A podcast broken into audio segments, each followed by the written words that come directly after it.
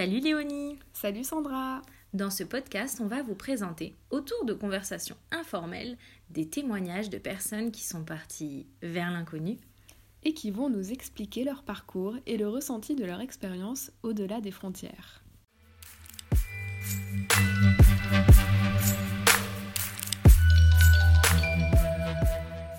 Bonjour. Bonjour Alors aujourd'hui on a Aurélie. Est-ce que Aurélie tu pourrais euh, commencer par te présenter s'il te plaît?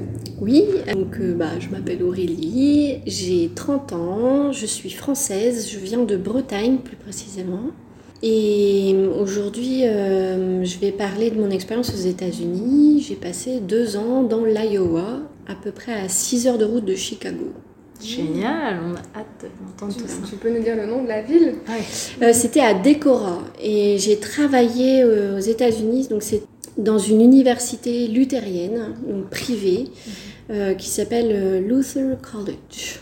Et, euh, et alors, on va, on va d'abord bah, revenir dans cette avant que tu partes Oui. à Décora, c'est ça? C'est ça.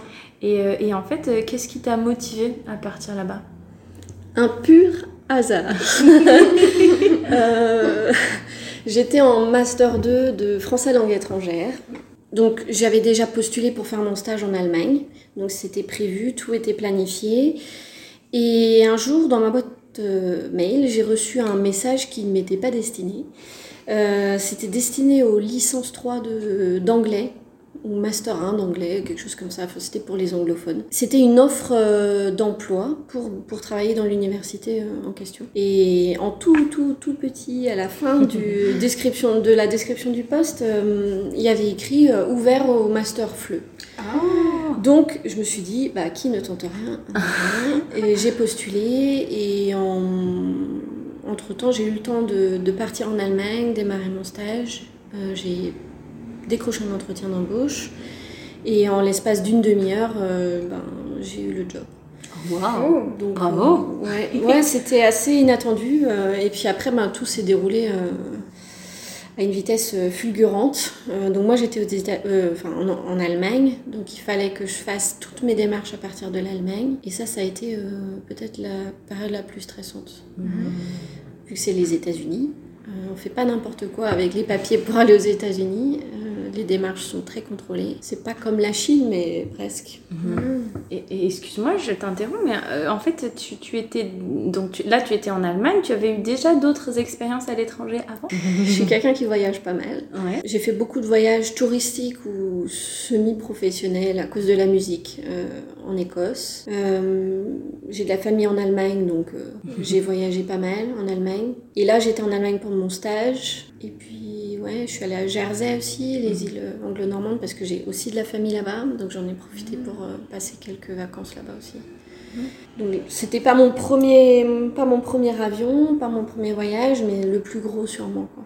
Et si euh, ce mail n'était pas arrivé dans ta boîte mail, euh, est-ce que tu aurais cherché un job aux États-Unis? Est-ce que c'était une destination qui t'intéressait Euh, je pense que ça fait partie un peu du rêve de tout le monde de partir euh, de l'autre côté de l'Atlantique. euh. En fait, non.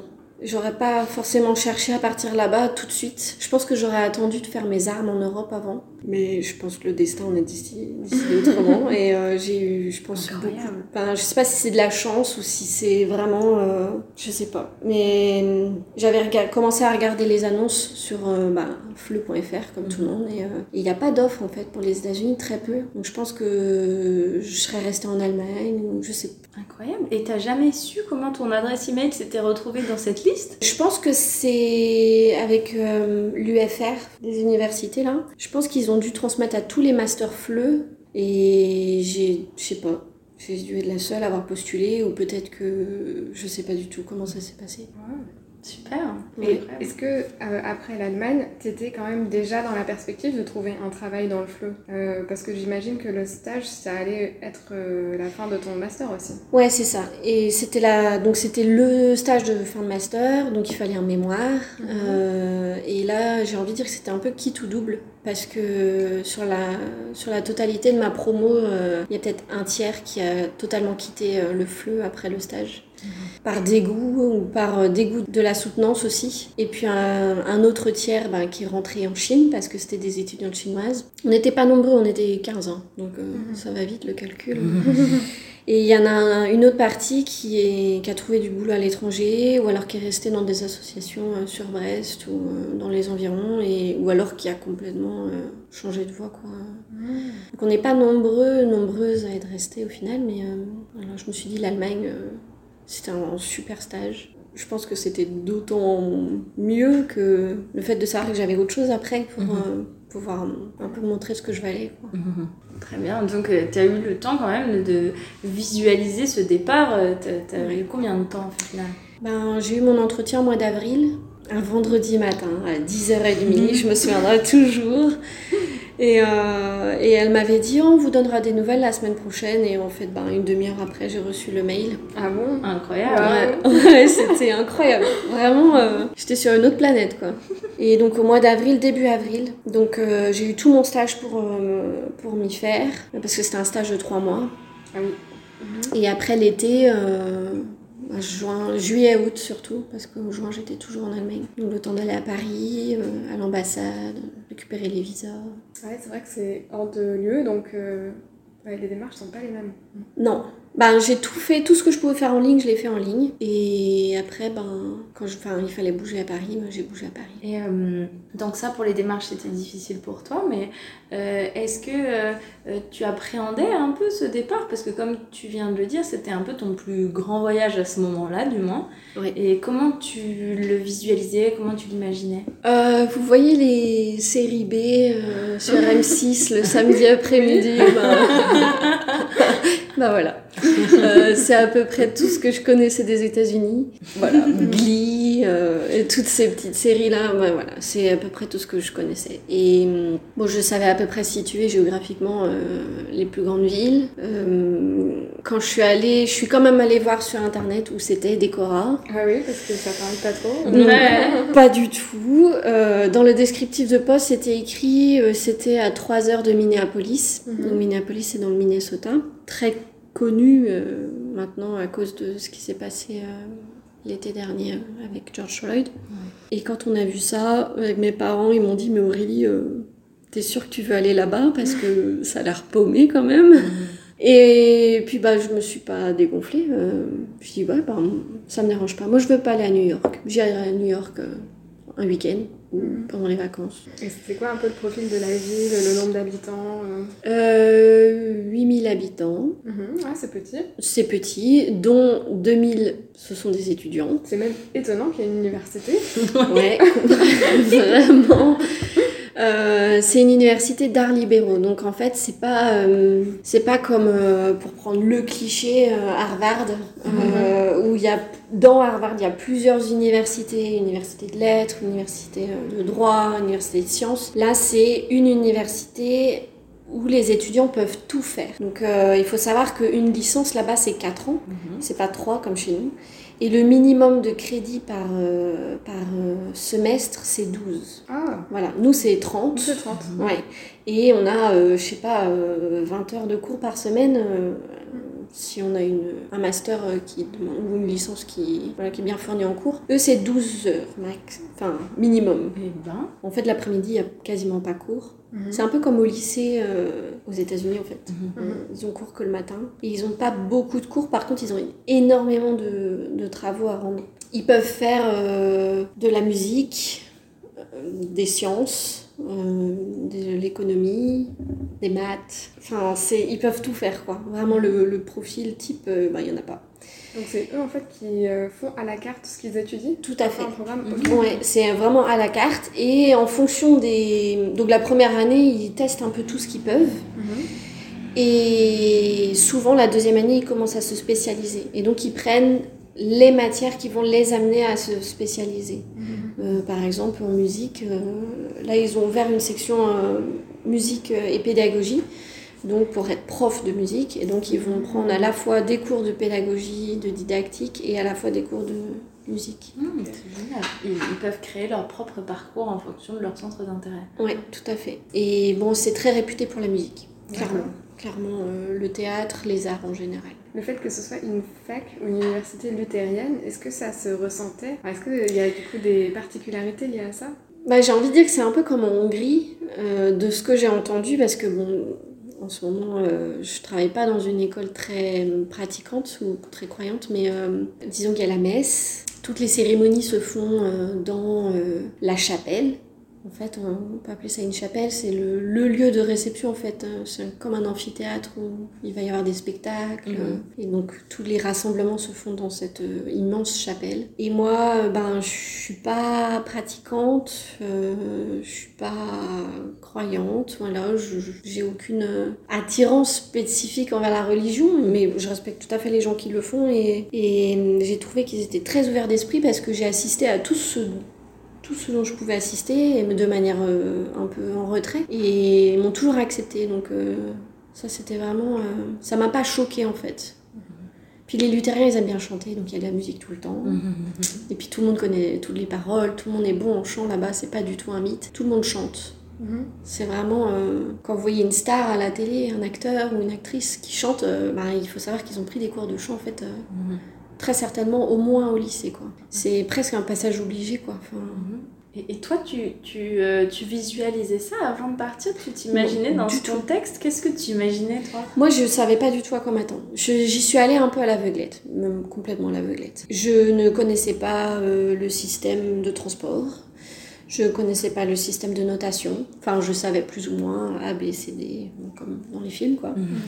Non, j'avais, en fait, j'avais aucune idée de ce à quoi m'attendre. Je savais que j'avais un logement qui m'attendait là-bas, que j'allais enseigner euh, trois heures par semaine et que le reste, il fallait que je fasse des activités. Je savais qu'ils avaient euh, de 18 à 22 ans, et c'est tout. Et j'ai envie de dire que c'est peut-être euh, pas plus mal que j'en ai pas su plus. Et je me posais une question par rapport à la langue. Est-ce que tu maîtrisais l'anglais avant d'y aller? Est-ce que c'était un critère peut-être? Euh, oui, euh, l'anglais, oui, euh, clairement. Je maîtrisais l'anglais avant de partir parce que j'avais passé, j'avais passé six mois en Irlande. Mhm. trois ans avant. Enfin, l'anglais, ça a toujours été un peu. Enfin, je me vois pas vivre sans, sans parler anglais. Ça a été, ça n'a pas été un choix décisif. Enfin, je veux dire, ça n'a pas pesé dans la balance le fait que ce soit anglophone ou pas du tout, mais euh, disons que ça m'a beaucoup aidé, quoi. Tu ressentais pas d'appréhension vis-à-vis de la langue? Non. Tu savais d'avance qu'il n'y aurait pas spécialement de barrière pour toi de ce point de vue-là? Oui. Et, et alors avant de partir, donc comme tu nous as dit, tu n'avais pas vraiment d'image à part celle que tu avais des séries euh, qu'on connaît un peu tous, au moins je pense dans notre génération Mm. en France. Mais euh, est-ce que tu avais quand même euh, bah, des stéréotypes euh, ou des appréhensions? Mais ça pas, c'est pas forcément négatif, mais est-ce que tu avais des images avant de partir que tu projetais en tout cas sur les gens que tu allais trouver sur place? Ah bah, je sais pas quels sont les stéréotypes que vous avez, vous, des Américains dans le Midwest. Moi j'ai le fermier. Hein. Ah bah, voilà, Clark Kent. Ouais, ben voilà. Oh, un peu moins sexy quand même. bah voilà. Euh, Non, en vrai, c'était ça. Euh, Complètement. Ouais. Clark Kent, euh, chasse et pêche, euh, ouais, Et ça, c'était tes stéréotypes ou c'est ce que tu as trouvé sur place ou les deux? Les deux. En fait, je connais un des profs de la fac où j'étais, à Brest, euh, vient lui, non pas de l'Iowa, mais de euh, l'Ohio. Mais bon, il, il vit en France maintenant, il, il a fondé sa famille en France, et il m'a dit, oh, tu vas voir dans le Midwest, tu vas retrouver les paysans bretons, mais alors, euh, comme tu les connais, quoi. Et je suis là, oh, c'est pas possible, enfin. Et en fait, si. Et, ouais. J'avais un peu peur que les gens soient hum, ben, pas accueillants parce que les Américains, souvent, ils sont très méfiants envers les étrangers. C'est pas du tout un stéréotype, c'est complètement vrai. Euh, bon, pas dans la ville où j'enseignais, mais plus dans les autres villes autour. Euh, ils voyaient que j'étais étrangère. Enfin, ils avaient bien compris que j'étais pas américaine en tout cas. Ouais, au départ, j'ai eu un peu peur d'avoir du mal à, à m'intégrer en fait. Mais en fait, euh, pas du tout. Ça a été euh, easy peasy quoi. Vraiment très facile. Ouais. Et comment est-ce que tu t'imaginais ça justement euh, Parce qu'on a parlé des cours et un peu pour euh, ta vie euh, à côté des cours. euh, comment est-ce que tu t'imaginais euh, Enfin, ça, ouais. Je crois que c'est quelque chose, euh, c'est une chose à laquelle j'évite de trop penser parce que euh, je suis quelqu'un de sociable, mais j'ai tendance à avoir des difficultés à, à faire le premier pas, aller vers les gens. Et du coup, je préfère euh, ne pas, ne pas y penser et me dire, bon, de toute façon, je vivais avec une colocataire norvégienne et je me suis dit, bon, on verra ensemble, quoi. Et puis après, ben, j'avais des collègues de travail. Donc en fait, je pars toujours de, du principe que bon, ça va bien se passer avec les collègues de travail et peut-être que de là, j'arriverai à former mon propre cercle en fait. Je- J'essaye de pas trop y penser parce que enfin, je pense que c'est un stress en plus qui n'a pas lieu d'être. quoi. Tant que t'es pas sur place, tu peux pas savoir en fait. Et, euh, et justement, ça me fait penser, euh, c'était clairement pas ta première expérience à l'étranger, mais euh, comment a réagi euh, ton cercle que tu avais bah, chez toi? Comment ils ont réagi à l'idée de te savoir partir aussi loin? En plus, tu es parti combien de temps déjà? Je suis partie deux ans. Ouais, voilà, deux ans. Donc, comment, comment ça a été pris par tes proches? C'est pas mes proches en fait qui étaient les plus choqués, c'était les gens en- encore autour, le cercle, vous savez, vous avez Mhm. le cercle parental, familial, euh, il y a les amis et il y a encore ceux autour. Mhm. Et c'est ceux-là qui euh, étaient là, mais Aurélie, euh, mais tu peux pas partir aussi loin. et ta famille. euh, parce que j'avais déjà, euh, à l'époque, j'avais déjà 27 ans et ben, vous connaissez les, cette, euh, Ah oui. cette ambiance un peu euh, patriarcale qui veut qu'on ait des enfants. Faisante. Voilà. Et donc, c'est surtout les personnes âgées qui avaient tendance à me dire Mais Aurélie, tu peux pas partir, c'est beaucoup trop loin. Il y a 7 heures de décalage horaire, tes parents. euh. Et donc, bah, moi, la réponse que je leur donnais, c'était Mais mes parents, ils, ah, vous voyez bien, ils vivent très bien sans moi. Enfin, ils n'ont pas besoin de moi pour vivre. Mes parents étaient hyper compréhensifs. Ma mère, elle répondait euh, même aux gens Mais ma fille, elle est née avec des bagages dans les mains. Mhm. Trop mignon. Donc, euh, je crois que je suis la seule qui ait autant bougé. euh, parce que j'ai un frère et une sœur, et je pense que je suis la seule à avoir autant bougé à l'étranger, en fait. Donc, pas, pas vraiment de surprise Non. euh, pour eux. Bah, ils savaient qu'en faisant le Master FLE, c'était pour bouger. Ah oui. C'était quand même un indicateur assez C'était- précis. Ouais. Bah, je connais des gens qui sont restés en France, hein, mais euh, ils- ils- c'est quand même plus rare, je trouve. Et ils ont su, quand je leur ai dit, moi je veux voyager, je veux faire FLE, et ils m'ont dit, mais ok. Vraiment aucun problème. Et euh, bah, dernière question pour cette partie. Est-ce que toi, tu l'as vécu comme un saut vers l'inconnu? Cette, euh, Complètement. ouais, complètement. Alors là, j'ai mis les deux pieds dedans. J'ai dit, allez, on y va. Euh, complètement. Euh, déjà dans l'inconnu ben, du métier Mhm. et l'inconnu du pays. Et aussi, ben, ben, qu'est-ce que qu'est-ce que ça va m'apporter à moi en fait. Vraiment là, ça a été totale découverte. Ouais, c'était vraiment différent de tes expériences à l'étranger et d'avant en fait. Ouais. Mais après, j'ai toujours été, euh, peu importe le voyage, j'ai toujours été très encadrée. Donc il y a toujours eu quelqu'un pour m'accueillir à l'aéroport, euh, j'ai toujours eu un logement. ou S'il m'avait pas été donné, au moins je l'avais trouvé avant de partir. J'ai jamais été à la rue, euh, j'ai jamais été à court d'argent ou quoi que ce soit. J'ai toujours été assez organisée pour. euh, C'est aussi ça qui fait. C'est vraiment une très grande découverte, mais je suis assez organisée pour pas euh, Mhm. partir non plus à l'aveuglette totale, quoi. Parce que ça rassure, euh, bah, ça me rassure moi, et je pense que ça a aussi beaucoup rassuré mes parents, quoi. C'est sûr. Ton caractère et ta façon de faire faisait que Ouais. c'était l'inconnu, mais pas. Pas totalement non plus, Ouais. quoi. Je suis pas partie avec un sac à dos, quoi.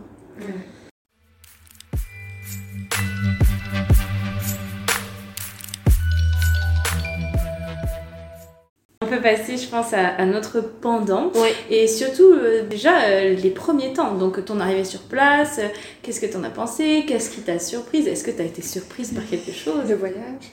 aussi Ah, le voyage, ça a été un périple incroyable. Parce que, euh, bah déjà, quand je suis arrivée à l'ambassade de, de- des États-Unis, donc à Paris, euh, j'avais pas payé un truc. Je crois que c'était, euh, je sais pas ce que c'était exactement, mais il y avait une chose que j'avais pas payée. Donc ils ont gardé mon passeport. Oui, et là, voilà, là j'ai commencé à stresser. Je me suis dit, oh, mais jamais de la vie, ils vont me le renvoyer à temps. Euh, donc là, on était déjà mi-juillet. Et en fait, en une semaine, il me l'a été envoyé tout de suite parce que j'ai pu payer sur internet la chose enfin, que je devais payer. Donc pour travailler aux États-Unis, il faut un papier qu'on appelle le DS 2019. Et c'est le papier qui t'autorise à travailler. Et t'as pas le droit de faire autre chose que ce qui est écrit sur ce papier-là. Donc c'est vraiment précis, euh, il y a des catégories, c'est ce qui m'a permis d'avoir mon visa en fait. C'est ce qu'on va appeler le, un peu comme un work permit. Mhm. Pour aller aux États-Unis, j'ai pris le moins cher. J'ai fait Brest, Paris, Paris, Copenhague, dans l'autre Dans sens. ouais. Copenhague, Reykjavik, Reykja- les deux. voilà, Reykjavik, Minneapolis. Oui, oui, oui. On m'avait dit, il vaut mieux que tu arrives à Minneapolis, parce que d'une, c'est moins loin que Chicago, Et de deux, ils sont plus sympas. Bah, j'ai bien fait parce que euh, à Reykjavik, ils m'ont un peu, euh, même beaucoup embêté à l'embarquement parce qu'il a fallu que je réenregistre mon bagage. Et en fait, à l'embarquement, ils m'ont dit non, non, mais vous n'avez pas payé les, les, le, le, le visa en fait de tourisme. Vous savez, le visa Ah. il- qui est valable deux ans, on paye, euh, Mhm. je sais pas, 15 dollars, un truc comme ça. Ça coûte rien du tout. Et j'étais là, mais je vais pas en tourisme, j'ai un papier là qui Mhm. dit que je vais travailler. J'ai un visa de travail, j'ai pas besoin de payer ça. Elle m'a dit si, si, si. Donc en fait, j'étais déjà short sur le voyage. Euh, J'avais que une heure pour euh, débarquer, récupérer mon bagage, ré- euh, réenregistrer mon bagage et réembarquer. Mhm. Et Reykjavik, c'est un grand aé- aéroport quand même. Donc je vais à une borne à côté de l'enregistrement des bagages. Je vais pour payer, pour enregistrer mes coordonnées pour le visa de tourisme. Ça fonctionnait pas. Ils reconnaissaient pas mon adresse en Oh France. God. Ouais, le- ah, mais ça, ça c'est que le début. Et finalement, j'ai trouvé une, une fille, euh, je lui ai demandé de, de l'aide et elle m'a dit Ah bon ben attendez, donc on a fait ensemble et finalement ça a fonctionné. Je suis retournée à la- donc à l'enregistrement des bagages. Finalement, ils ont accepté mon bagage. Ils avaient pris mon papier et tout a été fait correctement. Et puis je suis partie à la porte d'embarquement. Je passe euh, le contrôle, vous savez là. où- Mhm. Et il faut savoir que quand on va aux États-Unis, il faut enlever ses chaussures. Peu importe euh, que vous portiez des sandales, des bottes ou euh, des talons, il faut enlever les chaussures. Donc on enlève les chaussures, la ceinture. Je mets tout, mon passeport, mon billet, hop, dans la boîte. Oui, je Grossière erreur, le billet a disparu. Dans l'aéroport. Donc, je récupère tout et là, ben, plus de billet. J'ai, euh, le passeport était là, mais pas le billet. Je dis, bon, j'ai l'essentiel, c'est pas grave. Euh, on me dit, oui, oui, il y a une borne là-bas, euh, il y a des nanas, vous pouvez aller voir, elles vont vous imprimer un autre billet. Je dis, oui, mais là, mon, mon avion, euh, em- embarquement dans, dans moins d'une, enfin, de 15 minutes, quoi. Donc, j'avais une demi-heure, en fait, pour arriver à la porte. C'était un peu short. Et en plus, ça me stresse, moi, les avions. J'aime pas du tout arriver short, en fait. J'ai besoin d'être au moins 10 minutes en avance. Et j'arrive effectivement au- à l'accueil, enfin, au bureau où ils réimprimaient des billets, et il y avait une, une hôtesse qui, tra- qui travaillait, qui discutait avec quelqu'un, et il y avait moi, et il y avait une autre hôtesse qui, elle, était sur son téléphone. Et là, moi, j'étais là en train de en train de lui faire des signes avec mon passeport, trop paniquée. Et, et puis elle me calculait pas du tout. Donc je me suis approchée au culot. Je lui ai dit excusez-moi, mais là moi je suis pressée. Est-ce que vous pouvez m'imprimer un nouveau billet s'il vous plaît? Parce que je l'ai perdu au contrôle. Donc je lui explique vite fait. Je lui dis là mon avion euh, il décolle dans moins d'une demi-heure. Donc euh, si vous pouvez m'aider, ce serait franchement cool. Et puis elle est restée me regarder bizarre. Elle a pris mon passeport, elle m'a dit ok. Et puis elle m'a imprimé un nouveau ticket. J'ai embarqué dans l'avion pile à l'heure. Ils avaient commencé depuis 5 minutes, je crois. Les... Mhm. Et en fait, ils m'ont posé une question avant d'entrer dans l'avion. Et j'avais vu que tout le monde avait dit non avant moi, donc bah, j'ai dit non. J'ai jamais compris la question. je pense que c'était un truc du genre. euh, je sais pas, est-ce que vous avez une bombe sur vous Euh, J'en sais rien. J'étais tellement paniquée que j'ai pas vraiment écouté. J'ai dit non. Elle est restée me regarder, genre, qu'est-ce qu'elle a celle-là? Mm. Et puis elle m'a laissé passer. Voilà. Donc ça, c'était rien qu'à Reykjavik. Mm. Je monte dans l'avion. Il y a à peu près, euh, de Reykjavik jusqu'à Minneapolis, il y a à peu près 8 ou 9 heures de vol. Il fait jamais nuit. Donc impossible de dormir. Manger, ben j'avais pas pris de repas, c'était une, une compagnie low cost. Donc j'ai un peu, ouais, j'ai un peu souffert. J'ai pas mangé, j'avais pas mangé depuis je sais pas quelle heure. Mais bon, ça s'est bien passé quand même. Euh, ça avait- même si c'est low cost, on peut regarder des films, des trucs comme ça, donc c'est chouette. Et puis j'arrive à Minneapolis. En fait, quand on arrive sur le sol américain, il y a des hum, bornes qu'il faut remplir. Euh, c'est tout un, il y avait déjà tout un questionnaire à remplir avant de faire le visa, mais là il y a encore un questionnaire à remplir. Et donc je fais oui, oui, oui, machin. Et après on passe la douane. Oui, oui, oui. Ouais, oui, oui, oui. Vous vous souvenez de ce papier là, le, le DS 2019 hein? Ah oui. Ah bah je l'avais pas. Impossible de mettre la main dessus, j'avais tous les papiers, le contrat, descriptif de poste, euh, promesse d'embauche, euh, la totale. J'avais tout, tout, tout. Sauf ce papier-là qui, bien sûr, est nécessaire pour rentrer sur le territoire américain. Je pense que c'est la l'hôtesse euh, à Reykjavik qui me l'a jamais rendu. Et puis il me dit comme ça, euh, est-ce que vous êtes une menteuse? Le, con- le contrôleur, le douanier, quoi. Et je suis restée à le regarder, moi je venais de me faire euh, je sais pas combien d'heures de voyage. Parce que les Paris-Brest, ils sont à 6h du matin. Et je suis arrivée à 18h heure locale. Euh, et donc euh, plus 7, euh, il était déjà... euh, euh, il était minuit pour mon corps à moi, quoi. Et je lui demande euh, pardon. Ils me disent que vous êtes une menteuse? Je dis ah, non. Donc je lui montre mon passeport, il voit qu'il y a un visa, il me dit ok, bon, allez dans la salle là-bas, vous allez, vous allez attendre, on va vous interroger. Oh. Oh mon dieu. Et j'avais entendu des histoires sur les douaniers euh, aux États-Unis, euh, que c'était pas très sympa. Il fallait coopérer absolument. Et puis moi, je tremblais comme une. euh, Bah oui, vraiment trop ouais. J'ai appelé mes parents, je les ai réveillés, j'ai dit écoute, maman, là, ça va pas. J'avais besoin de décharger en fait. Mm. Et je lui ai expliqué la situation, elle m'a dit t'inquiète, respire, Mm. tant qu'ils t'ont pas tapé dessus, c'est bon. Et elle a eu raison parce qu'en fait, ils ont été adorables. Oh, heureusement. Oh, Ouais, ils ont été, ils ont été adorables. Bah, ils m'ont prise quand même euh, donc à un autre bureau. Ils ont ouvert mon dossier en fait gouvernemental. Euh, donc, faut savoir que quand vous allez aux États-Unis, vous avez un dossier à votre nom. Et avec tous les papiers, ils sont tous scannés. Donc moi j'ai vu mes papiers sur son écran et je dis pourquoi tu m'embêtes avec mes papiers, ils sont sur ton Mm. écran quoi. Il me dit ah c'est quoi une table ronde? Alors je lui ai expliqué ce que c'était une table ronde, comme quoi on discutait en français avec des étudiants, c'était juste une Mm. activité. Il m'a dit ok. Bon bah la prochaine fois que vous sortez des États-Unis, faites attention à avoir votre papier sur vous. Oi, oi, oi. Quelle angoisse pour pas Ouais. grand chose. Ouais. Il m'a dit c'est très simple, vous redemandez une copie à votre université et euh, ils vous la réestampillent, euh, ils vous font un tampon, euh, tout ce qu'il faut et c'est bon. Par contre, si vous partez à Noël et que vous voulez revenir, euh, ben, il faut avoir le papier quoi. Et donc moi qui avais prévu de rentrer en France à Noël, ben, je me suis dit non, non, non, on va rester aux Ouais, États-Unis. Et là, ça a été. c'est pour, ouais. C'est pour ça que c'était un très gros stress d'aller aux États-Unis en fait. Ouais, c'est Ah sûr. ouais. Je peux que imaginer. hein. Est-ce que quelqu'un est venu te chercher à l'aéroport? Oui, euh, ma supérieure hiérarchique est venue me chercher à l'aéroport et euh, ça c'était. Bah, pas directement à l'aéroport, j'ai dû prendre une navette. Pour, euh, J'avais quoi, une, une heure de trajet. Euh, et donc elle est venue me chercher là-bas et elle m'a dit Bah dis donc, t'as de la chance parce que si t'avais été à Chicago, Atlanta ou New York, ils t'auraient mise dans un avion retour. Ouais. donc j'ai vraiment eu beaucoup de chance. Et alors, euh, comment ça s'est passé euh, tes premiers jours après ça? Donc, euh, la découverte de ta coloc, la découverte de la ville, comment c'était? La découverte du Fahrenheit. Je suis arrivée en plein mois d'août, il faisait euh, 45 degrés. Et le thermostat dans l'appartement, donc tous les, tous les bâtiments sont équipés en, en thermostat euh, chaud-froid, Et, enfin en- surtout en clim, c'est comme ça qu'ils appellent, et euh, en air conditionné. Et puis je trouvais qu'il faisait un peu froid dans l'appartement, donc ben j'avais augmenté. Et après, je trouvais qu'il faisait vraiment trop chaud, quoi. Je, je voyais 82, c'est beaucoup quand même. Donc j'ai descendu, sauf que je suis descendue à 16, 16 Fahrenheit.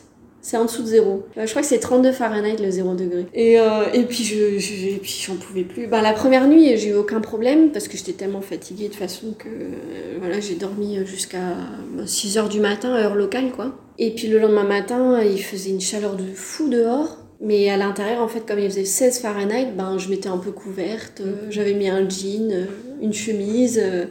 Ah, Quand je suis sortie, ben, le coup de chaud, j'ai pas compris. aïe, aïe. Ça, ça a été le plus gros, euh, le plus gros choc. Et pas que le fait de se prendre une vague de chaleur dans la figure, mais Mm. aussi le, le temps de s'habituer à parler en Fahrenheit et, en, et à, à s'acclimater en fait. euh, Ça a été euh, ouais, le plus surprenant. La colocataire est arrivée le lendemain matin, le lendemain soir plus précisément, comme moi elle est arrivée au milieu de la nuit. La Euh, norvégienne, du coup. Ouais, norvégienne. Et bon, discrète comme euh, un éléphant dans, dans un magasin de porcelaine. Euh, donc bon, elle m'a réveillée, mais après je me suis dit, bon, après avec le décalage horaire, euh, c'était pas évident déjà. Et on a fait connaissance le lendemain matin. Vous aviez déjà parlé avant euh, Non. Rien du tout. Et Euh, elle, elle venait pour faire quoi? Comme moi, lectrice, euh, mais en norvégien, il faut savoir que la ville où j'habitais, Dekora, est une ville un peu plus qu'à tendance norvégienne. Vous savez, dans les films américains, ils ont tous le petit drapeau et la fenêtre. Mhm. Ben, là-bas, pareil. Déjà, dans toutes les villes américaines, ils, ont, ils sont très très euh, patriotiques. Mais alors eux, ils ont le drapeau norvégien Ah ouais. à la fenêtre. Voilà, ils se revendiquent norvégiens. Et euh, pour vous donner un ordre d'idée, euh, dans, le, dans la faculté, et donc dans notre section de langue moderne, il y avait donc norvégien, français, allemand, espagnol et chinois. Donc ça, c'était les langues modernes. Bah, le norvégien euh, occupait plus de la moitié des effectifs. Ah ouais. Toutes les Beaucoup langues le réunies. français, ouais. Ouais, beaucoup plus. Elle avait en première, euh, en première année, un peu, c'est un peu le niveau A1, on va, on va dire le, le niveau 101 en fait. Euh, elle avait 75 étudiants. Et moi, j'en avais euh, 30. Donc, euh, et après, en allemand, ils étaient encore moins nombreux. En chinois, ils étaient 4 ou 5. Enfin, c'était vraiment, c'est un peu en perdition les langues. Et toi, tu le savais, ça Cette communauté norvégienne qu'il y avait là-bas, tu t'y attendais? Non, pas du tout. enfin, je savais qu'ils enseignaient le norvégien. Parce que je savais que j'allais avoir une colocataire norvégienne, mais euh, j'avais aucune idée de l'ampleur que ça avait. Et en fait, ils sont extrêmement nombreux en première année de langue. Et après, par, par contre, en, au niveau 200, donc c'est à peu près le niveau B, il n'y a plus personne, quoi. Ils sont quatre étudiants. euh, enfin, c'est- Ils ont fui. Ouais, ouais, ouais, parce que ça devient plus dur, en fait. Beaucoup de premiers chocs hein, dès le départ. Ouais, ouais, ouais. Hmm. Donc c'est pas des mauvais chocs. Non, non. S'ils roulent à droite, comme nous, Ah oui. les paysages, euh, c'est c'est comme chez nous, en fait. C'est un peu plus comme euh, la région, région, je sais pas, pas trop montagneuse de France, je sais pas. Le centre. Donc assez plat. Assez plat. Assez plat, ouais. C'est les grandes plaines. Hein. Je sais pas si vous vous souvenez de vos cours d'histoire géo, mais euh, Non. c'est les grandes plaines et c'est très. Enfin, en fait, la population au mètre carré est vraiment faible. Quand là-bas, quand ils ont des terrains, c'est des terrains immenses, quoi. Parce que il n'y a pas grand monde, en fait. Est-ce qu'il y a un moment où tu as commencé à vraiment te sentir bien là-bas et où tu as eu un, un peu cette réalisation où tu t'es dit que, bah d'accord, c'est comme ça que ma nouvelle vie va être, euh, j'habite aux États-Unis, euh, Prise de une conscience. prise de conscience. Assez vite. Ah ouais? Ouais, assez rapidement. euh, je sais pas, je dirais à la rentrée, donc euh, même pas 15 jours après, qu'en fait. Mhm. Très vite, je me suis dit, euh, c'est chez moi, quoi. Ah ouais. C'est assez compliqué de dire qu'on est chez soi quand ça se passe pas hyper bien dans une coloc. Mais le travail, euh, le village où j'habitais, euh, je me suis sentie vite chez moi, ouais. Mhm. Et qu'est-ce qui a participé à cette prise de repère Qu'est-ce qui a... Est-ce qu'il y avait des choses en particulier qui, où tu as pris tes marques et tu t'es vraiment plu dans, dans ce village Ouais, c'est quand tu commences à aller régulièrement au café, t'as tes habitudes, euh, ben, tu prends toujours plus ou moins la même chose. euh, tu t'installes et tu sais que tu es là pour travailler, euh, et que tu peux rester la journée, ça va déranger personne. Alors qu'en France, euh, il faut absolument consommer, consommer, consommer. Voilà, sinon, bah, on te met un peu à la porte. Euh, Là-bas, tu peux consommer un café et puis deux heures après, dire bah tiens, je vais peut-être m'acheter un sandwich. Et tous les cafés font à manger. Donc après, ils sont plus ou moins spécialisés, repas chauds ou viennoiserie ou repas froid. Mais tous les cafés font à manger. Donc euh, franchement, ça a été agréable de pouvoir euh, déjà sortir de chez moi, ne pas avoir à travailler au bureau à la fac systématiquement. Ça, ça a été, c'est un peu cliché, hein, d'aller travailler dans un café, mais euh, mais ça a été ouais un peu le, la base en fait de ouais, de mes repères. Et tu t'es plus dans la ville en elle-même? Il y a rien à faire là-bas. hein. Du café Et des Il y a des cafés, il y a énormément de chemins de randonnée, mais sinon. euh, Après, moi, je suis pas quelqu'un qui aime les grandes villes, donc ça me dérangeait pas. Euh, J'avais pris l'habitude aussi d'aller au cinéma assez régulièrement, donc euh, je vous mets au défi euh, d'aller voir les animaux fantastiques aux États-Unis sans sous-titres. ça a été un régal. La pire séance de cinéma de ma vie, parce qu'ils parlent. ils parlent tous anglais, mais avec quatre accents différents, donc c'est extrêmement difficile. Et sans sous-titres, c'est très sport. Euh, T'as beau être bon en anglais, c'est sport. Et je reviens sur quelque chose un peu différent, on- si jamais tu as d'autres anecdotes à nous dire sur la ville, mais en fait, tu as mentionné que dans ta coloc, ça se passait pas très bien. Oui. Et moi, j'aimerais bien savoir, euh, eh ben, pourquoi, par exemple, et comment était ta relation euh, avec ta colocataire, alors Si tu veux en parler, oui, oui, oui, parler. oui, de toute façon, elle parle pas français, donc euh, enfin, elle comprend un petit peu le français. Euh, non, en fait, euh, je pense que hum, au départ, ça se passait super bien. Et après, bon, il y a eu le voyage à Chicago, à la Toussaint, où là, ben, j'ai dépensé un salaire entier en un week-end. Parce qu'elle insistait pour faire des choses qui coûtaient très cher. Genre, euh, on a mangé tout en haut d'un building en face de. Est-ce que vous connaissez la sculpture euh, de Bean? C'est un- une sculpture en argent. Je sais pas trop quelle matière et ça a une forme de haricot. Enfin, c'est pas du tout. Mais et donc on a la vue sur le lac Michigan. Et cette euh, cette sculpture là est connue de- du monde entier. Et donc il y avait c'est entouré de buildings et on était tout en haut de l'un d'eux et elle voulait absolument aller manger là-bas. Dis bon ben si tu veux on peut aller boire un thé. Parce que le thé à 15 dollars, ben t'en bois pas trois quoi. Et donc on est arrivé, je lui dis mais on devrait peut-être réserver, non? Parce que ça a l'air quand même assez huppé. On est arrivé là avec nos jeans et nos baskets. Et effectivement, c'était très chic. Euh, et elle a dit non, non, pas besoin de réserver. Et on a eu une place au bar. Mais on n'a pas payé moins cher pour autant. Et on a mangé, moi j'ai mangé un toast avec de l'avocat dessus, un truc que j'aurais pu faire à la maison. Elle a mangé une omelette et j'ai dû payer 35 dollars. Et t'avais encore faim après quoi. Donc euh, voilà. Et à partir de là, après, euh, ben ça m'a, il y a des, plein de choses qui ont commencé un peu à m'agacer. Passer des coups de fil à 6 h du matin, euh, taper dans mon mur pendant qu'elle dormait alors que je lui disais tu peux pas écarter ton lit? Du mur parce que bon, tu me réveilles au milieu de la nuit. Puis elle avait écarté de 3 cm, je suis bon d'accord. Enfin que des choses comme ça, euh, des choses dangereuses, euh, du style mettre euh, ouais ouais mettre de la ferraille dans le micro-ondes.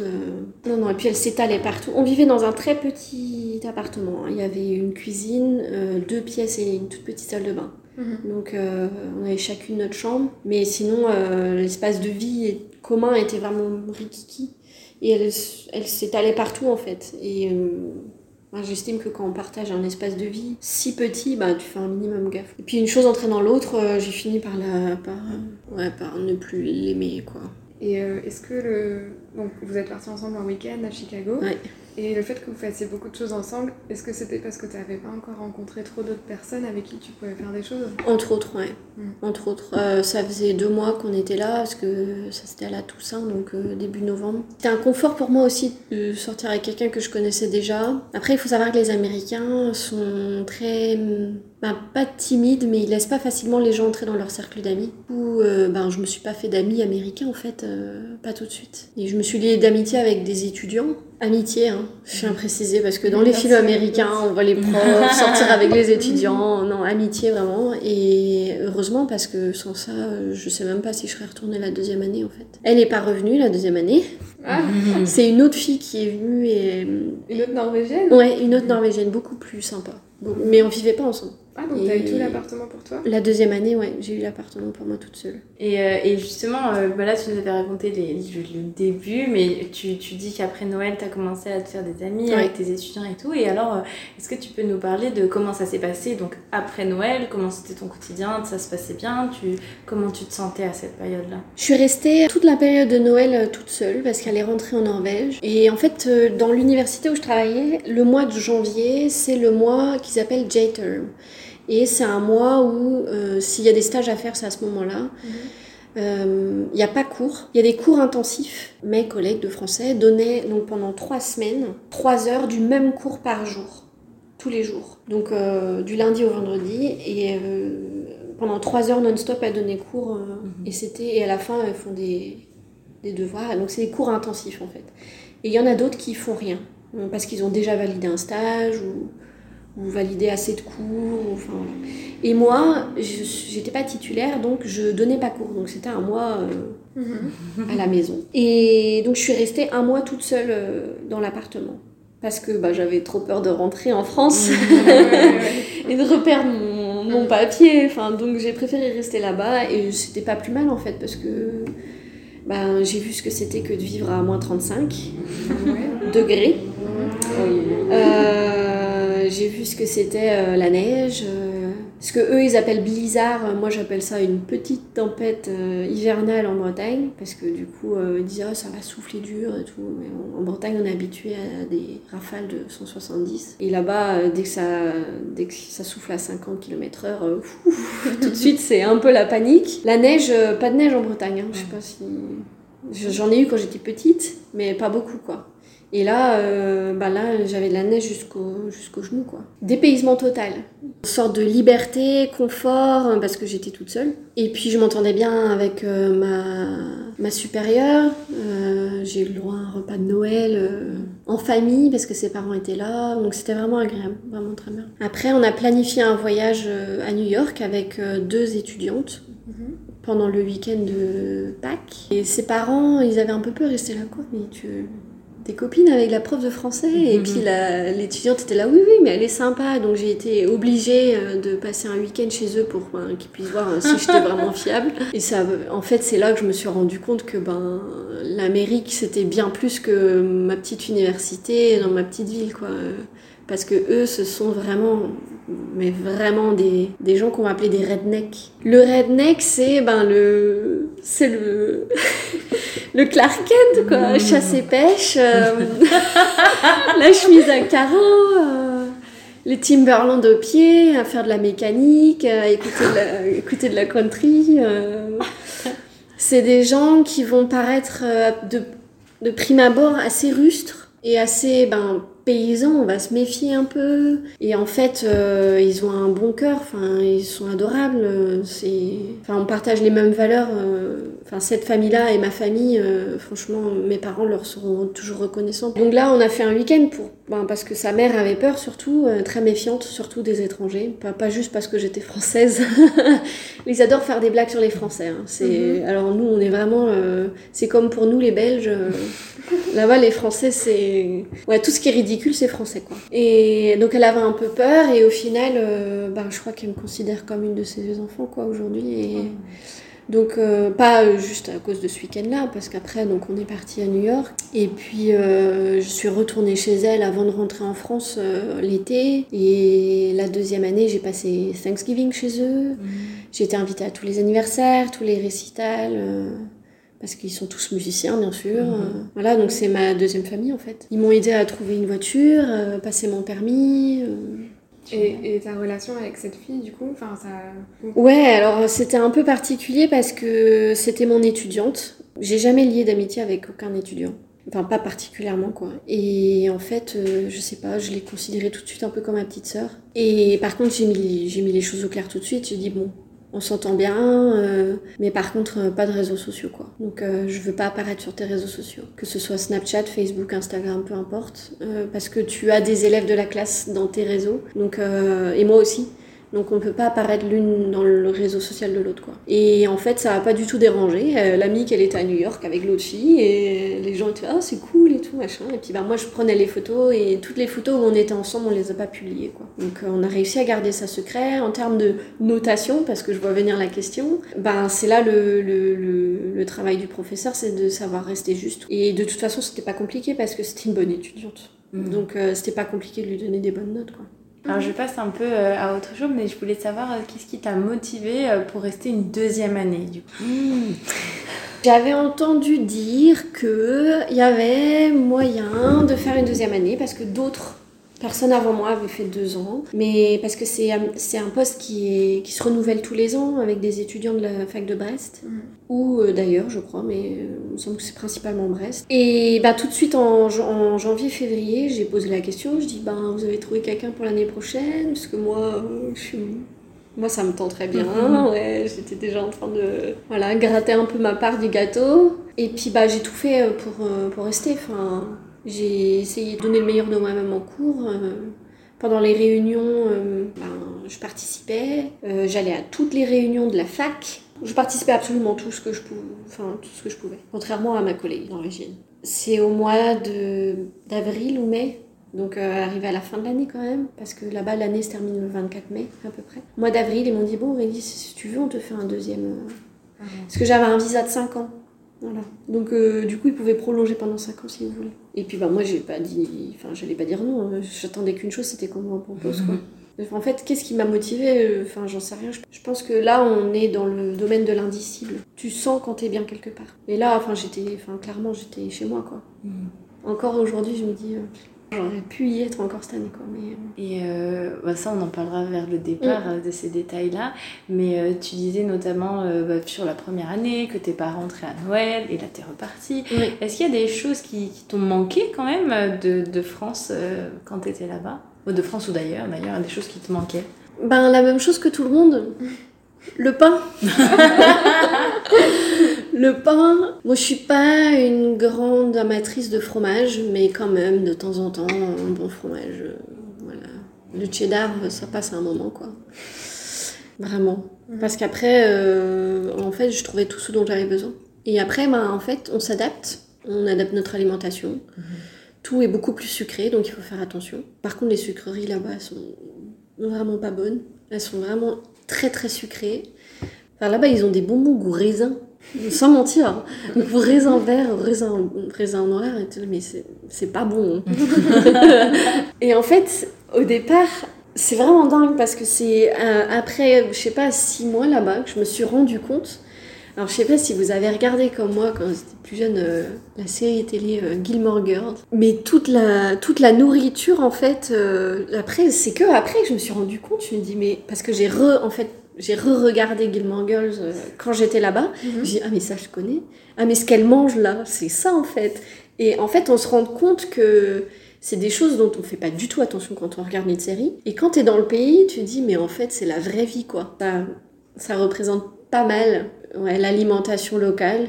En fait, ça représente très bien la vie là-bas, quoi. Avec le café et tout, j'ai trouvé un café où ils font euh, le petit-déj euh, comme chez Luc, euh, avec le bacon et les pancakes qui font la taille de l'assiette. Et enfin, c'est un truc de dingue, quoi. Et tout à l'heure, tu disais que tu t'étais intégrée Qu'est-ce qui a fait que tu te sentes intégrée? C'est complètement bête, sûrement, ce que je vais dire, mais euh, le fait que déjà, on me demande pas de répéter cinq fois. Euh, les gens s'étaient habitués à me voir. Euh, ils me disaient bonjour. quand j'allais au café, ils me demandaient même plus mon nom. Ils connaissaient déjà mon nom. Ils disaient ah oui, Aurélie. C'est de la française, de pouvoir parler de la pluie et du beau temps avec les collègues que je croisais une fois par semaine. Vraiment d'avoir un rythme de vie un peu banal, j'ai envie de dire, mais à l'autre bout du monde, quoi. Et puis quand t'arrives à inviter tes collègues à dîner chez toi et que tu fais à manger, et ça choque personne en fait. Euh, tu cuisines à moitié français, à moitié américain, à moitié italien. C'est, quand t'arrives à, passer toutes ces étapes aussi de, de sociabilisation qui, je pense, c'est ça qui fait que tu t'intègres. Puis après, ben, l'achat de la voiture, alors là, là j'étais intenable. Hein. Je l'ai payé quoi, 1500 euros. Et le pot d'échappement m'a lâché. Mais heureusement, euh, j'avais euh, mon, papa d'accueil euh, qui a fait plus d'une réparation dessus et enfin c'est lui qui m'avait aidé à acheter la voiture et j'ai toujours des contacts avec eux quasiment quasiment quotidien. Et qu'est-ce qui t'avait poussé à acheter une voiture? Oh bah on a vite fait le tour de Décora quand même. Hein. et puis il n'y avait pas de train, il y avait les bus mais euh, ça coûtait un bras. Euh, le taxi pour aller à, Rochester c'était 90 euh, dollars, donc ça coûte vraiment cher. Et même si je dépensais pas beaucoup d'argent parce que ben, mon logement était payé, je voulais pas repartir les mains complètement vides quoi. Mhm. Donc la deuxième année, l'achat d'une voiture m'a semblé être la meilleure option. Et puis ben, j'ai passé mon permis pour 4 dollars. Quoi. Et en français en plus. Le, le code, je l'ai passé en français et la conduite, je l'ai passé en anglais. Mais j'ai fait, euh, je sais pas, 15 minutes de voiture et puis il m'a dit, ok, c'est bon, hop là. voilà. C'est que tu avais déjà ton permis en France et tu savais conduire? Oui, oui, oui. J'ai mon ah. permis depuis que j'ai 18 ans. Et donc là, ça faisait. Euh, ben, j'avais, quand j'ai repassé mon permis aux États-Unis, j'avais 28 ans. Hmm. Donc j'avais déjà un peu de. Je conduisais depuis que j'avais 16 ans. Donc j'avais déjà un peu de bouteille. Quoi. Hmm. Et je dévie un tout petit peu le en fait, carrément le sujet. Mais est-ce qu'il y aurait euh, quelques anecdotes qui représentent bien ton année et que tu aimerais nous raconter euh Le gros cliché, c'est Thanksgiving, quoi. Ah, dis-nous tout. Ouais. La, alors, la première année, c'est aussi ça, je pense, qui m'a fait pencher vers. Euh, j'aime pas trop ma coloc. La première année, j'étais censée, j'étais censée passer Thanksgiving dans une famille américaine avec elle. Et, et donc l'autre fille travaillait aussi à la fac elle avait son âge, ben, elles avaient le même âge. Elles étaient toutes les deux plus jeunes que moi. Et en fait, du jour au lendemain, j'ai été désinvitée. Et j'ai pas compris comment. Parce que euh, elles allaient à une conférence à Minneapolis. Et du coup, dans la foulée, elles allaient chez la fille qui habitait à une demi-heure de Minneapolis. Et nous, donc on était à 3 heures. Donc euh, elle disait oui, donc du coup, ben, on va aller directement chez elle et puis ben, on va faire ça, ça, ça avec sa famille, machin. Et moi j'étais là. À quel moment j'ai été euh, rayée de la liste? Je veux bien oh, savoir. Donc je l'ai assez mal vécu. J'ai vécu euh, mon, mes vacances de Thanksgiving ben, toute seule. Ben, C'était des vacances normales en fait, pour moi. Enfin, des vacances normales. C'est pas, pas une période normale de vacances parce que c'est fin novembre, début, début décembre. Donc pour moi, c'était pas normal d'avoir une pause là, mais en fait, c'était un long week-end quoi. Et la deuxième année, par contre, euh, bah, je suis allée chez, chez ma petite sœur de cœur, euh, dans ma famille d'accueil. J'ai été invitée pour Thanksgiving. Et le cliché du on mange beaucoup, bah, c'est pas du tout un cliché. c'est bourratif. Il y a effectivement euh, un genre de prière en début de repas euh, où chacun dit un peu euh, euh, pourquoi il est reconnaissant. Bon là, la mère de famille s'est chargée de faire un mot pour tout le monde parce que elle a bien vu que j'étais pas à l'aise avec ça. Mais mais je me suis permise d'aller les voir un par un. voilà, et leur dire un peu ce que j'avais sur le cœur. Et en fait, ça a été un moment en famille comme, comme j'aurais pu le vivre en famille chez moi en France, quoi. Et en fait, on est arrivé le, la veille avec ma collègue. Donc, je suis arrivée chez elle la veille. Euh, faut savoir que j'avais déjà mon lit. euh, Là-bas, j'ai ma place en fait. hein. Je peux aller n'importe quand. euh, j'ai mon lit qui est prêt. C'est vraiment, euh, ils sont vraiment adorables. Et puis, bah, le matin, la mère et le père se mettent au fourneau. Et les enfants font des jeux, des activités. Enfin, ils s'occupent comme, comme un week-end normal en fait. Et l'heure du repas est effectivement, alors soit tardive, soit très tôt, entre 15 et 18 heures quoi. Donc euh, quand ils commencent à te servir de la pizza à midi, tu dis mais c'est pas ça le repas Thanksgiving, euh, tu vois, c'est un peu bizarre et en fait tu comprends que le repas arrive plus tard et c'est juste pour te caler quoi en attendant. Et là il y a tous les membres de la famille qui débarquent, euh, les amis très proches, euh, on était bien une quinzaine je pense. En fait le repas est très court au final parce que parce que c'est pas comme les Français. Les Français, euh, nous, on reste des heures à table et entrée, plat, euh, fromage, euh, gâteau, salade, enfin la totale, café. Là-bas, pas du tout. Là-bas, c'est un peu comme dans un self-service. Chacun se sert, poum, poum, poum, hop, fais ton assiette. Elle a l'air assez pleine. Tu vas t'asseoir. Et il y a effectivement euh, du jambon braisé, mais aussi euh, bah, de la dinde, de la farce. Alors, c'est pas du tout la farce qu'on connaît à base de, de de porc. Euh, c'est hum, du pain, mais c'est des croutons en fait. Mhm. Ils appellent ça des, mais ils appellent ça croutons. Il y a plein, plein d'aliments qui sont en français, hein. genre euh, euh, French beans, euh, French fries, French, French croutons. tout est French là-bas. Et donc c'est des croutons, ils, ils mettent un genre de, de soupe de champignons. Et alors après ça dépend des familles, mais il y en a qui mettent des haricots verts, il y en a qui mettent effectivement des champignons dedans, parce que là c'est plus un velouté. Et en fait ils cuisent tout ça au four. Voilà, et c'est bon. Et ça s'appelle stuffing. Et au départ, je me suis dit, Ah, c'est quoi stuffing? Et quand j'ai vu, effectivement, j'ai dit, ah oui, mais c'est des croutons, quoi. Et c'est pas mauvais, c'est bourratif, quoi. Et puis, bah, le, le petit pain, le petit pain sur le bord de l'assiette, euh, Mhm. la totale, quoi. Et en dessert? Apple pie, pumpkin pie, et fait maison. En parlant de citrouille, ça me fait penser à Halloween. J'avais un voisin à Décora, mon voisin direct en face. Il avait toujours plein de décorations dans son jardin. Mon rêve. Et non, mais des décorations qui étaient plus grandes que moi. Genre, pour Halloween, il avait une sorcière en gonflable qui s'illuminait sur son balai.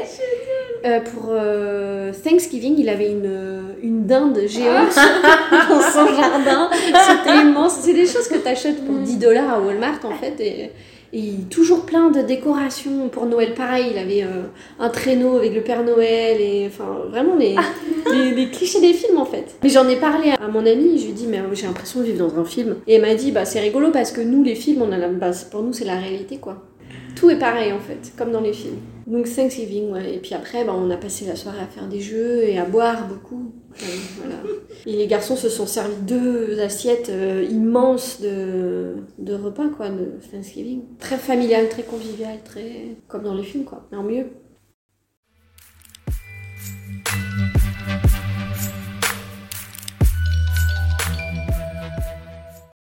Et euh, donc, comment euh, t'as vécu ton départ? Parce que t'as l'air d'avoir tellement apprécié ton expérience. C'était un choix de partir? Comment ça s'est passé? Ben, je pense qu'aujourd'hui, on connaît tous bien euh, le coronavirus. Ouais. Et donc ma, ma deuxième année s'est terminée un peu sur les chapeaux de roue parce que j'ai fait la deuxième moitié de mon, de mon deuxième semestre donc en ligne. Il faut savoir que déjà en cours, les étudiants, bon, ils étaient à moitié motivés. Mhm. Euh, mais alors en ligne, j'ai perdu euh, plus de la moitié de mes effectifs. Donc, comme beaucoup de monde en fait, Euh, beaucoup Ouais, de profs, on a tous vu nos effectifs, nos effectifs euh, diminuer. Et ben, un peu une pression parentale dans le sens où ben, mes parents, ils, ils étaient un peu flippés quand même. Parce que quand le coronavirus est arrivé aux États-Unis, moi j'étais à Los Angeles. Euh, j'étais en vacances, c'était J-Term. Donc euh, j'étais rentrée en France pour Noël. Et j'étais repartie aux États-Unis, mais directement à Los Angeles avec euh, une amie à moi. Et elle, ben, elle est rentrée à Paris et moi je suis rentrée à Minneapolis. Là j'ai perdu mon passeport d'ailleurs, je vous l'ai pas dit, mais ouais, dans l'avion. Total en avion. Moi j'ai tout, j'ai tout fait. Mais j'ai fini par retrouver mon passeport. Et en fait, euh, quand j'ai posé le pied à Minneapolis euh, fin janvier, le premier cas de coronavirus est arrivé à Los Angeles. Bah, en fait, on se rend pas trop compte. On se dit, bon, bah, ça va passer. À l'université, ils avaient déjà entamé des démarches pour embaucher quelqu'un d'autre. Donc, ils avaient même trouvé une, une, une jeune enseignante pour la faire venir l'année suivante. Et c'est quand ils ont annulé son visa que là, j'ai compris que ça allait pas du tout. Moi, du coup, j'ai fait enseignement en ligne à partir de mi-mars. Bah, la remise de diplôme s'est faite en ligne. Et là, ça a été. Bah, ça, c'est un autre, euh, une, autre, une autre anecdote très cliché américain, la remise de diplôme. J'avais fait la première année, heureusement, parce que c'était une expérience comme, euh, comme jamais j'en vivrais d'autres. Donc, bon, là, c'était un peu fade. Par contre, j'ai eu le bonheur de passer mes dix derniers jours aux États-Unis euh, dans la famille que je m'étais faite. À peu près à une demi-heure, une heure de route de là où je vivais. Donc, j'ai passé 10 jours là-bas. Euh, ça a été super. Et en fait, mes parents, ils avaient un peu peur euh, du coronavirus. Ils voulaient absolument que je rentre le plus vite possible pour éviter d'être exposée au coronavirus parce qu'il faut savoir que les soins aux États-Unis ne coûtent pas le même prix qu'en France. Et donc, si on est malade aux États-Unis, ben, ça peut vite devenir très compliqué, même si on a une bonne assurance, parce que ben, j'étais prof, donc j'avais quand même euh, une, une assurance assez stable. Donc, du coup, ben, la première fois, mon avion a été annulé, et c'est là que j'ai commencé à paniquer, en fait.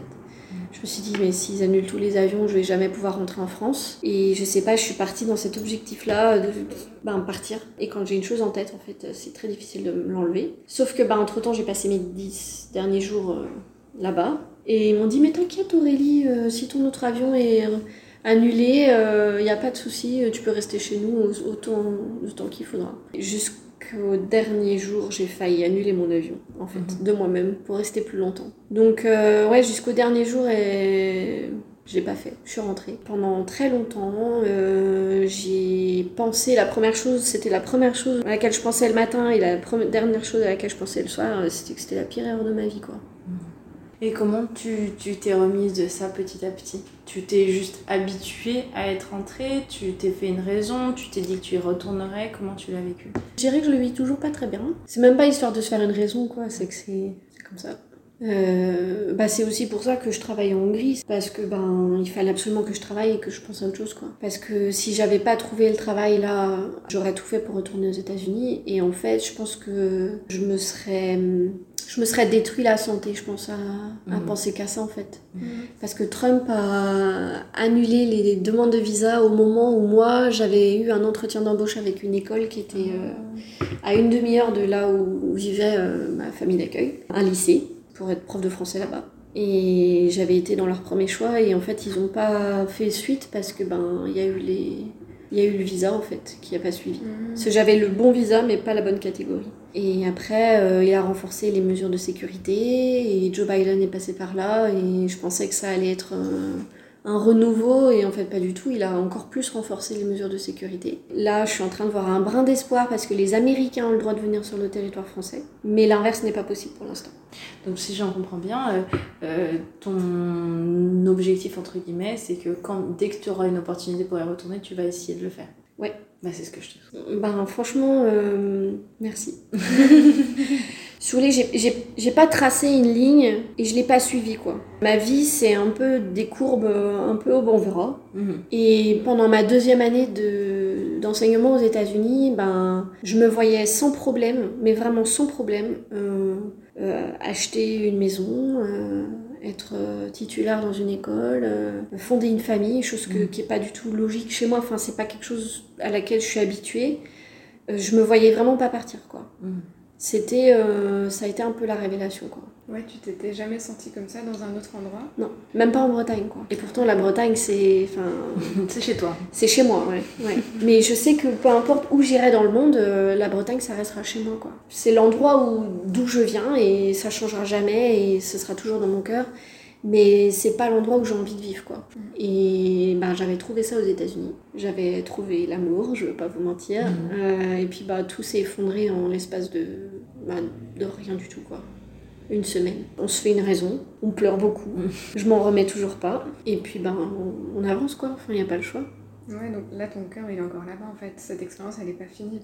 C'est ça. Mais j'ai postulé en Louisiane, euh, j'ai postulé au Canada, dans trois alliances différentes. euh, J'avais postulé à Chicago, j'avais postulé à New York, à Boston. Et en fait, c'est que des alliances françaises. Moi, je vois ça un peu comme l'élite de l'enseignement, parce que c'est quand même très prestigieux de faire des cours à l'alliance française. Enfin, moi, je le vois comme ça. hein. Et en fait, comme j'ai aucune expérience en dehors de l'enseignement purement scolaire, ben, j'ai jamais. Et puis, enfin, je me démarque pas de quelqu'un d'autre en fait. Enfin, je parle anglais, ok, c'est cool, mais.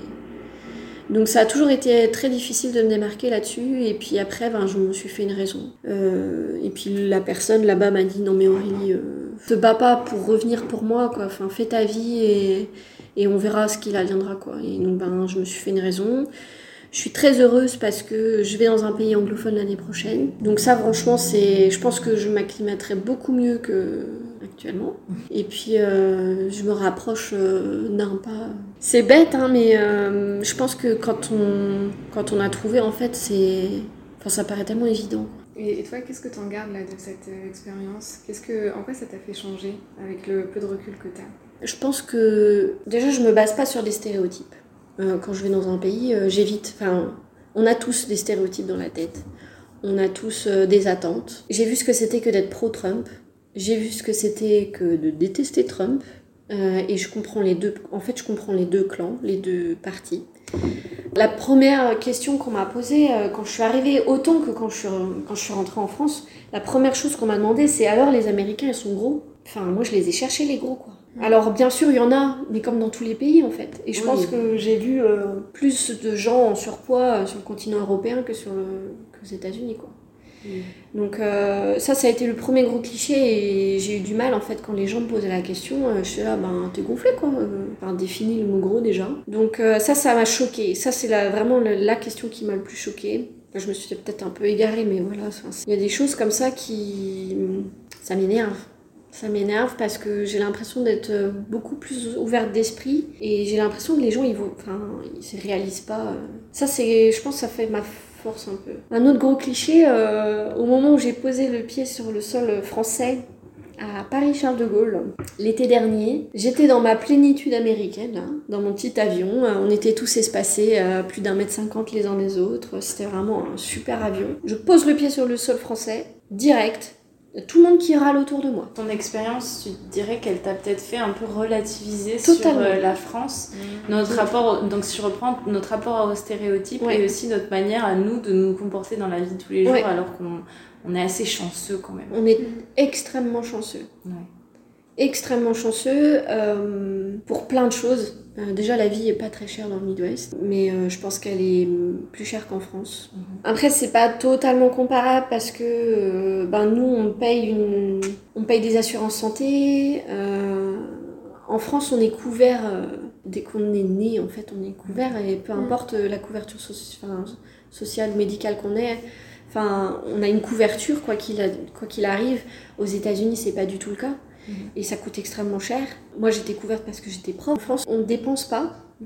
En France, on épargne au cas où il arrive un malheur. C'est très français. Ou alors, on épargne pour euh, investir dans une maison, dans une voiture. Bah, là-bas, j'ai de l'argent, donc je le dépense, quoi.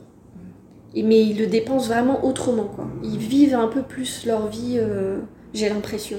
Ils font plus de choses que nous, quoi, clairement. Je veux dire, euh, ils osent plus de choses, quoi. Donc ça, ça m'a fait beaucoup relativiser. Et puis accepter l'autre, quoi, l'acceptation euh, de l'étranger. Et, et c'est- enfin, quand c'est toi l'étranger, en fait, euh, parce que t'es beaucoup plus tolérant sur plein de choses. euh, T'acceptes euh, toutes les petites blagues qu'on peut te faire. euh. C'est pas une expérience. Enfin, pour moi, ça me paraît un peu anodin. Je me dis, bah oui, je suis passée deux ans aux États-Unis et alors? Et c'est vrai que c'est vrai que j'en parle que quand on me pose la question. Mais euh, je pense que c'est important. euh, Si jamais vous avez l'occasion d'aller aux États-Unis, euh, c'est bien. Faites-le. Allez à Los Angeles, allez à San Francisco, allez à New York. Franchement, c'est top. Moi, je l'ai fait. Mais c'est pas des villes dans lesquelles j'aimerais vivre. Donc allez voir le reste aussi. Ah ouais, franchement, il y a tellement de choses à voir. Pour l'anecdote, j'en ai plein. Euh, je suis inscrite sur un groupe Facebook qui, donc, qui prône les voyages aux États-Unis et c'est géré par un Français qui euh, vit à Las Vegas. Donc il vit un peu le rêve américain. Quoi.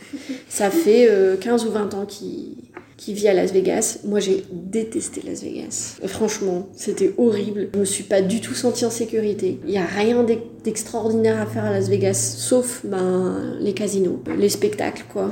Mais bon, ça coûte euh, extrêmement cher. Je dirais 90% du temps, les alertes que je reçois de ce groupe-là, ce sont des gens qui disent ah bah je vais aller euh, sur la côte ouest. Et c'est beaucoup, beaucoup, beaucoup la côte ouest. Las Vegas, Los Angeles, San Francisco. Parfois, on voit des images du Texas. La Floride, New York, c'est très rare qu'on entende parler de, Chicago, Minneapolis euh, ou même du Dakota. Je pense qu'il y a tellement de choses à voir, il faut pas s'arrêter aux grandes villes quoi. C'est un conseil et puis il faut louer une voiture parce que ça coûte pas cher. Parce que les transports là-bas, faut pas compter dessus. Le train, il est tout le temps en retard. Les bus dans les villes, il n'y a pas de souci. Enfin, il y a des bouchons. Hein. Los Angeles, euh, c'est faut pas y aller aux heures de pointe. Mais euh, sinon, louer une voiture, hein, ça coûte pas grand chose. Le gasoil est pas très cher. C'est mon conseil.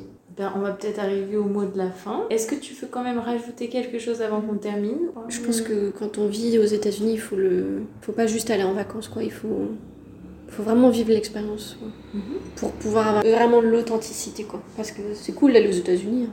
Il y a plein de monde qui vont aux États-Unis. Mhm. Mais je pense que le, la chose la plus cool, quand même, c'est l'authenticité. Et eh ben, on a cassé un hein, énorme merci. Vraiment. comme ça. C'était génial. non, mais on est passé par toutes les émotions. C'était vraiment profond.